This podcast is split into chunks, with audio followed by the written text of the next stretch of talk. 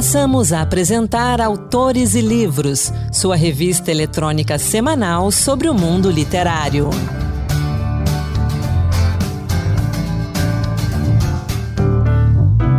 Olá, seja muito bem-vindo. Sou Anderson Mendanha e começa agora a sua revista literária, o Autores e Livros. Hoje temos livro-reportagem e a poesia de Ledo Ivo, poeta, contista e romancista lagoano, autor de obras como Ninho de Cobras, A Noite Misteriosa e Confissões de um Poeta. Vamos juntos! O Peso do Jumbo, livro-reportagem da jornalista Carla Maria, traz histórias de dentro e fora do cárcere. Publicado pela Paulus Editora, o livro revela a humanidade e a falta dela no sistema que aprisiona seres humanos sem expectativa de ressocialização e de combate ao crime. Ao longo das páginas, Carla mostra como é viver atrás das grades ou refém delas. Na entrevista da semana, Carla Maria fala um pouco desse livro. Vamos acompanhar. Entrevista. Hoje, o autor desse livros recebe Carla Maria, jornalista e autora dos livros O Peso do Jumbo, Mulheres Extraordinárias, que traz histórias de mulheres marcadas por dramas sociais, raciais e morais, e a biografia da irmã Dulce, a Santa Brasileira, todos publicados pela Paulus Editora. Esses dois últimos, a gente já falou deles em outras edições aqui no Autores e Livros. Carla, seja bem-vinda ao Autores e Livros. Olá, Anderson, que prazer estar com você nos Autores e Livros e conversando com a sua audiência. Muito obrigada por esse espaço. Eu que agradeço a sua presença aqui, Carla, e vamos falar um pouquinho do peso do jumbo, um livro-reportagem que apresenta a realidade dos presídios no Brasil e a realidade das pessoas que convivem com esses presidiários. Eu começo perguntando: o que é o peso do jumbo? Esse título é uma metáfora para essa é esse peso que a sociedade carrega no que diz respeito a um combate à segurança pública não efetivo. Embora a gente tenha uma política de segurança pública, especialmente uma política de combate às drogas, que tem cada vez mais aprisionado pessoas, mas a sensação de segurança ela não acompanha o, o aprisionamento das pessoas, né? Então, quando a gente fala do peso do jumbo, primeiro para explicar, o jumbo ah, no estado de São Paulo é aquela sacola que familiares é, ou parentes, né, levam para as pessoas que estão presas com itens básicos de higiene, alimentação, porque o Estado, o Estado não consegue fazer isso de modo digno. Então, é, familiares fazem isso, levam alimentos, levam itens de higiene básica para essas pessoas. Então, existe esse peso financeiro para os familiares, mas eu quis fazer essa metáfora que enquanto o sistema é, judiciário, o sistema prisional não dão conta de ressocializar as pessoas que de fato estão presas, ou que não dão conta de uma segurança pública para ajustar a nossa sensação de insegurança, a gente vai continuar alimentando é, o outro lado da segurança pública. A gente vai, uhum. quanto mais a gente aprisiona pessoas sem combater de modo inteligente o crime, a gente está alimentando aí uma fábrica de fazer e, e aperfeiçoar mais os criminosos, né? A quarta capa do livro traz uma apresentação bem interessante e uma coisa que chama atenção que eu vou pegando aí nesse ponto que você estava falando aí das pessoas que convivem, do, do jumbo, né, das coisas que as pessoas levam para quem está preso, as famílias levam. Na quarta capa fala a diferença da fila do, do presídio masculino para a fila do presídio feminino. Que diferença é essa? Nós temos no Brasil é, o número de mulheres presas hoje está em torno de 50 mil mulheres aprisionadas, né? E essas mulheres, invariavelmente, elas, quando elas são presas pela justiça, elas acabam sendo abandonadas também pelas suas famílias. Por meio das entrevistas que eu fiz com familiares e mulheres presas, as famílias elas têm vergonha dessa mulher que foi presa. Enquanto o homem muitas vezes é visto como um herói, aquele que estava indo em busca de dinheiro para sustentar a família, ou é o esperto, a mulher é vista como um como alguém que infringiu a lei de modo de modo mais severo, né? Eu acho que isso, e tenho certeza, na verdade, o sistema carcerário ele reflete a sociedade que a gente vive. Sim. O sistema carcerário, judiciário, ele é um sistema machista, né? Então, quer dizer, a mulher que erra, paga muito mais vezes o, o, por esse crime, né? Porque ela muitas vezes ela é afastada da sua, da sua, dos seus filhos, além da justiça que, que há a puniu, ela também é condenada pela família, né? Ela não é vista como a provedora, etc., como os homens são vistos. Então, e é muito solitário, né? Porque um homem, e eu na, na capa do meu livro, eu trago a Dona Lúcia, que é a mãe da Aline, uma menina que tá, uma mulher que foi presa por tráfico de drogas. A Dona Lúcia e o meu livro inicia e termina com, com, com, a história dessas pessoas que estão presas não pela justiça, mas por esse vínculo emocional uhum. e afetivo com, as, com, com quem está é, preso. As mulheres elas são abandonadas, né, pelos seus pelos seus companheiros, pais, porque é isso. A sociedade tem vergonha e culpabiliza a mulher muito mais do que o homem, né? E é importante a gente dizer, Anderson, que muitas vezes é, existe um consenso na sociedade de que a mulher ela é usada para cometer crime. E essa é uma afirmação nem sempre correta, né? Porque eu entrevistei muitas mulheres e, e muitas vezes a mulher ela é protagonista do seu crime, sim. A mulher, ela, às vezes, ela por necessidade ou por, por escolha dela, ela escolhe cometer aquele crime.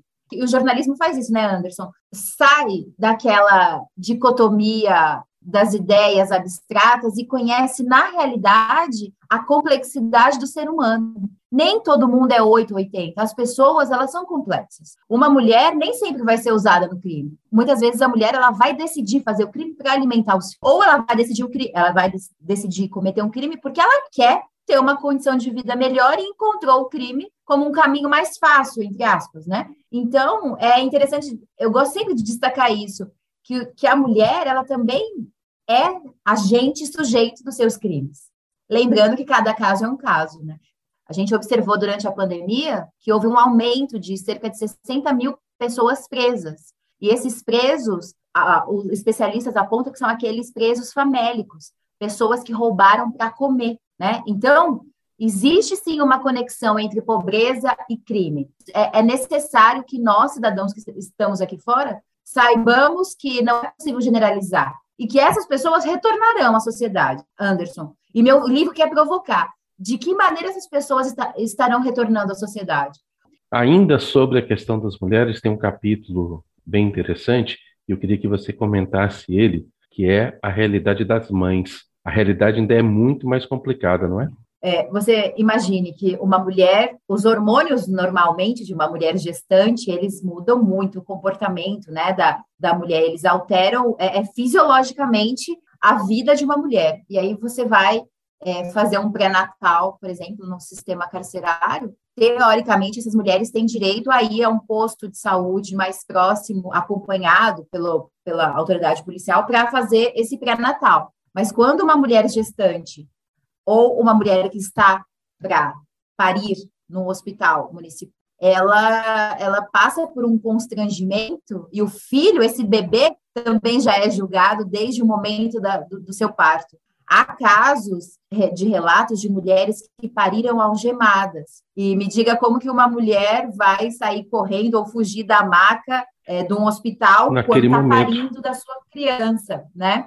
Todas as deflagrações de direitos humanos ou de tratamento digno a um ser humano, com uma mulher, ele é mais violento, né? Você imagina você sair da, da maternidade com seu filho no colo e a sociedade ali vendo você algemada com seu bebê no colo. E aí tá, a mãe passa uma gestação, ela tem esse bebê, e quando a mulher ela tem o um neném na cadeia, ela tem um prazo máximo de seis meses para fazer a, fazer a amamentação. Quando termina esse período, e cada unidade prisional tem o seu regramento, porque muitas vezes uma unidade prisional não tem a condição mínima de segurar uma criança por seis meses dentro de uma cadeia. Você imagina o impacto que é você viver os primeiros meses da sua vida dentro de um, de um sistema prisional, dentro de uma cadeia. Os psicólogos que eu, que eu consultei, entidades em defesa da, da, da criança e da adolescência, me falavam: olha, o adulto, a mãe que cometeu o crime, a criança não. E aí existe sempre a reflexão: o que, que é mais difícil para esse bebê? Ficar longe da mãe ou cumprir os primeiros dias ou meses de vida dentro de uma cadeia? Então, essa mãe de hipermãe, 24 horas, se essa passam seis meses, essa criança ela é tirada da mãe. Quando essa criança é tirada da mãe, a gente, e eu entrevistei mulheres nessa situação, essa mãe passa de mãe 24 horas para um vazio. De repente, né? É outro, outro. tipo de violência, é uhum. é outro tipo de luto. E aí a gente pensa em outra situação, Anderson. Muitas vezes, as mulheres, e grande parte das mulheres que estão presas, elas são o esteio daquela família. Então, quando ela deixou a sua família e foi presa, provavelmente crianças, idosos, pessoas com deficiência ficaram sem cuidado. Eu estou generalizando, cada caso é um Sim. caso, mas invariavelmente a mulher é a provedora do cuidado, é aquela que cuida, né? E aí esse bebê vai para onde? Então essa criança muitas vezes ela vai para a mão do Estado, então vai para um abrigo, perde-se, né? Perdem-se os laços. Existem conselhos tutelares, conselheiras tutelares, uhum. que são muito sensíveis e buscam interagir com o juiz e com a família. Porque muitas vezes a família tem outras crianças. E aí buscam. Enfim, cada caso é um caso. E o que eu aprendi nesse livro, nessa, nessa apuração, é que tudo depende muito da sensibilidade do juiz, do diretor da unidade prisional, da pessoa que está presa, tudo depende da sensibilidade e da noção de que as pessoas que estão ali interagindo são humanos. E que, portanto, se a gente tratar de modo mais. E eu não estou querendo romantizar, porque a gente sabe que o, que, que o sistema prisional ele é também bastante violento. Nós temos pessoas presas que, na minha avaliação, não têm condição de voltar à sociedade da maneira que estão, né? Uhum. Eu não quero que as pessoas achem que eu estou romantizando o sistema penitenciário. Pelo contrário, eu acho que meu livro mostra assim bem a realidade. Mas mostra também, eu sou uma pessoa e eu acho que jornalista que não tem esperança nem sai de casa para fazer apuração, que é possível a gente cumprir a justiça, o que apregou o Código Penal, com sensibilidade, respeito, bus buscando alternativas saudáveis para as pessoas que estão envolvidas. Né? Você imagine, Anderson, o que é para uma mulher é, é fazer a sua higiene pessoal num sistema prisional que não oferece absorvente para essa mulher. Eu estou falando de, de algo que é corriqueiro na simples, vida de né? toda mulher. Uma necessidade simples. básica. É uma necessidade básica, né? Aquela ideia do bandido bom é bandido morto, ela não faz parte de uma sociedade civilizada, sabe, Anderson? Uhum. Não faz parte, na minha opinião. Carla, eu quero perguntar para você agora qual de todas essas histórias que você relata, das histórias que você teve conhecimento, qual a que mexeu mais com você? Olha, Anderson, todas mexeram muito comigo, assim, mas teve. Eu estou falando com você e estou recordando um momento específico que eu estava na cadeia pública de Porto Alegre, para eu conseguir fazer a reportagem, a apuração lá, eu fui acompanhada pela juíza, que é responsável pela vara de execução criminal na ocasião, lá pela cadeia pública de Porto Alegre. Só para contextualizar para os nossos ouvintes, a cadeia pública de Porto Alegre ela já foi considerada a pior da América Latina. E dizem que para essa cadeia poder acolher, acolher não, né, é, suportar o tanto de pessoas que hoje suporta, teria que derrubar e construir de novo. Mas o Estado do Rio Grande do Sul não tem dinheiro e nem. Tanto é que quem toma conta da cadeia pública de Porto Alegre não é o Estado, agentes penitenciários, e sim pelos brigadianos, que é a polícia do estado do Rio Grande do Sul, né? Por que, que eu estou contextualizando? Porque foi lá que eu pude entrar nos corredores da, da, da cadeia e perceber como é, o Estado brasileiro, e aí eu não digo, né, eu estou falando o Estado uhum. brasileiro, ele perdeu, perdeu essa batalha de segurança pública.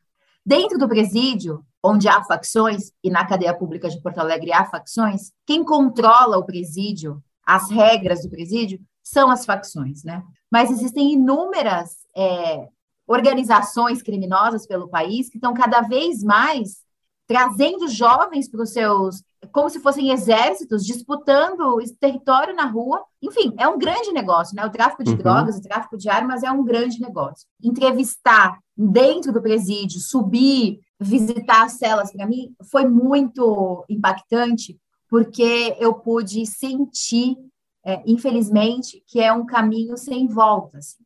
As pessoas que eu vi ali estavam sendo tratadas como bichos, sem condição, você percebe pelo rosto que estavam doentes, pessoas cadeirantes. E aí, mais adentro, E aí criaram um centro de triagem no fundo da cadeia pública de Porto Alegre. E aí eu conversei com jovens que estavam de passagem ali esperando uma audiência, uma audiência de custódia ou esperando a decisão do juiz para poder ir para algum presídio no interior. Mas é tanta gente que o Estado não consegue suportar, os presídios não conseguem suportar, e as pessoas acabam cumprindo pena ali. E aí, nesse, nesse anexo à cadeia pública de Porto Alegre, eu conversei com jovens que aparentavam ter 20, 21 anos. No meu livro, eu apresento o diálogo que eu tive com eles, que eu pude gravar. Uhum. Ele falava assim para mim: enquanto eu estou aqui de passagem, porque são várias as situações, né? Mas enquanto eu estou aqui de passagem, a minha mãe está em casa e eu sei que ela vai receber cesta básica da facção. Eu sei que se ela precisar vir me visitar, ela pode passar na boca, pegar o dinheiro do transporte para chegar aqui e me visitar. Então, na ausência do Estado, o crime chega e se organiza e ele abraça os seus. Aqueles meninos, eles dão a vida por essa facção, né? Pela facção específica. Eu nem gosto de ficar falando o nome da facção porque você faz propaganda Sim, e, exato. enfim. Mas é, existe uma relação de, é como se fosse o exército brasileiro. Eles se sentem parte de um exército e que estão na rua para matar ou para morrer. Então, aquele momento para mim foi muito impactante porque são jovens assim que que tatuam na pele o nome da facção tal. E quando você tatua na sua pele o nome da facção que você faz parte, aquilo ali, se você encontra alguém da algum inimigo, você tá é, é sua pena de morte ali, né? Mas eles não uhum. ligam, porque eles estão imbuídos é, é, é, com aquela missão. Eu entendi que o Brasil está cheio de exércitos informais organizados pelo crime. E aquilo foi algo assim muito me deu o tamanho da complexidade e como essa situação ela está muito intrincada e conectada com a falta de, uma, de um combate organizado, estratégico à segurança, é, é, ao crime em defesa da segurança pública, né? E aí eu queria agora pegar o outro lado. Já lá para o final do livro você vai falar da pastoral carcerária. Eu acho que a gente tinha que dar espaço aqui para a gente falar desse trabalho. Então, fala um pouquinho para a gente da pastoral carcerária, do que você viu. Anderson, a pastoral carcerária, para mim, é, é como, sabe, aquela luzinha de esperança no meio do caos, né? Eu conheci o sistema carcerário através da pastoral carcerária da região episcopal Brasilândia, que é, é uma região que na década de 80 foi considerada uma das mais violentas do país, né? E eu nasci numa região próxima ali à Brasilândia e nunca tive nenhum parente preso. Mas como jornalista, como repórter que acompanhava ali a pastoral carcerária, eu trabalhava num jornal ligado à Arquidiocese de São Paulo, e a Arquidiocese tem uma tem a pastoral carcerária. Eu comecei a acompanhar o trabalho da pastoral carcerária e fiquei encantada, porque as pessoas visitavam os presídios. Primeiro elas falavam assim: Jesus Cristo foi preso e torturado. E isso, essa é uma informação que os cristãos nem sempre conseguem digerir, segundo a pastoral carcerária, e eu concordo, ele foi preso, torturado e morto na cruz. Ele foi um preso político. A Bíblia diz é, que todo cristão precisa visitar quem está preso, dar comida a quem tem fome, vestir Sim. quem tem frio. E a pastoral carcerária, a pastoral é um braço de ação da Igreja Católica, ela visita os presídios primeiro para dizer: olha, meu irmão, você errou, errou, mas estamos aqui para te lembrar que existe vida, né, após você sair daqui. Ela começou a observar e denunciar as más condições de cumprimento de pena desses homens e dessas mulheres. Tanto a pastoral carcerária com os adultos, como a pastoral do menor com os menores infratores, né, as crianças, nas unidades da Fundação Casa. Eu fiz curso da pastoral carcerária para entender um pouco como eles lidavam e claro que a ação da pastoral carcerária é diferente da nossa ação, né, Anderson? Quando sim, o jornalista sim, vai muito. numa cadeia, a gente é, é, aprende, mas a gente não age igual a pastoral, né? A pastoral carcerária ela tem denunciado o Estado brasileiro pela omissão e por parte de, de corroborar com esse crime, porque quanto mais você não ressocializa as pessoas, não dá condição para elas de voltar ressocializada à sociedade, você está entregando mão de obra barata ali para o crime. A pastoral carcerária, na minha avaliação, é um trabalho belíssimo, assim, o qual eu tive a alegria de, de aprender e acompanhar. E eu acho que todos, cristãos, não cristãos, deveriam conhecer esse trabalho E a pastoral carcerária, ela se preocupa com quem está preso, com quem está trabalhando no sistema prisional e com a família que está em casa. Porque a pastoral carcerária, ela está tá sabendo que na ausência do Estado, o crime aparece. É, é, é, a missão é religiosa também, né? eles levam a palavra uhum. de Deus, mas, mas também missão, denunciam. Uma missão de denunciam. denúncia, de apoio, de solidariedade. Exatamente, é uma presença assim que se existe uma esperança eu, é, no sistema carcerário, eu acho que ela passa por aí, sabe? Pela pastoral carcerária. Lideranças de outras religiões também, né? Tem muitos uhum. voluntários também. Há um exército do bem também nos presídios, porque entendem, como eu entendo, que as, os seres humanos precisam serem tratados com dignidade. Carla, eu ainda queria falar contigo sobre seus outros livros, mas o nosso tempo está acabando, então eu vou encerrar essa entrevista já fazendo o convite para você voltar para a gente conversar no futuro sobre mulheres extraordinárias e também de Irmã Dulce, a Santa Brasileira. Então fica o convite e muito obrigado por essa conversa. Eu quero agradecer a oportunidade para poder falar do meu trabalho e dizer que o sistema carcerário ele reflete a sociedade brasileira. Será que nós gostamos daquilo que vemos? Então, só trazer alguns elementos para a gente refletir sobre o nosso país. Muito obrigada pela oportunidade. Essa então foi a conversa que tive com a jornalista Carla Maria sobre o livro reportagem O Peso do Jumbo, livro que conta a realidade dos presídios no Brasil. Carla é autora também dos livros Mulheres Extraordinárias e Irmã Dulce, a Santa Brasileira, todos publicados pela Paulus e disponíveis em paulus.com.br e convido você a conhecer o Instagram da Carla Maria em arroba Carla Maria Bra, tudo junto. Agora, no Encantos Diversos, com Marluce Ribeiro, a obra do poeta lagoano Ledo Ivo. Encantos Diversos, poemas que tocam. Olá, hoje o Encantos Diversos traz para você obras de Ledo Ivo, considerado um dos principais poetas da geração de 45 movimento de reação estética ao caráter anárquico e demolidor da primeira fase do modernismo. Natural de Maceió, capital de Alagoas, onde nasceu em 1924, Ledo Ivo publicou ensaios, contos, crônicas e romances. Foi ainda tradutor e jornalista. Estreou na poesia em 1944 com o livro As Imaginações.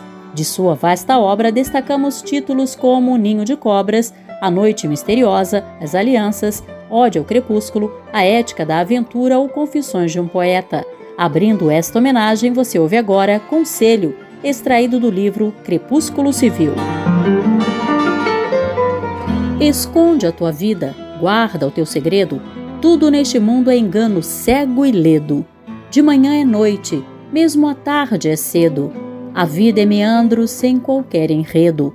A ninguém confesses teu amor ou medo, teu sonho acordado, se um caracol fechado em si mesmo na manhã de sol.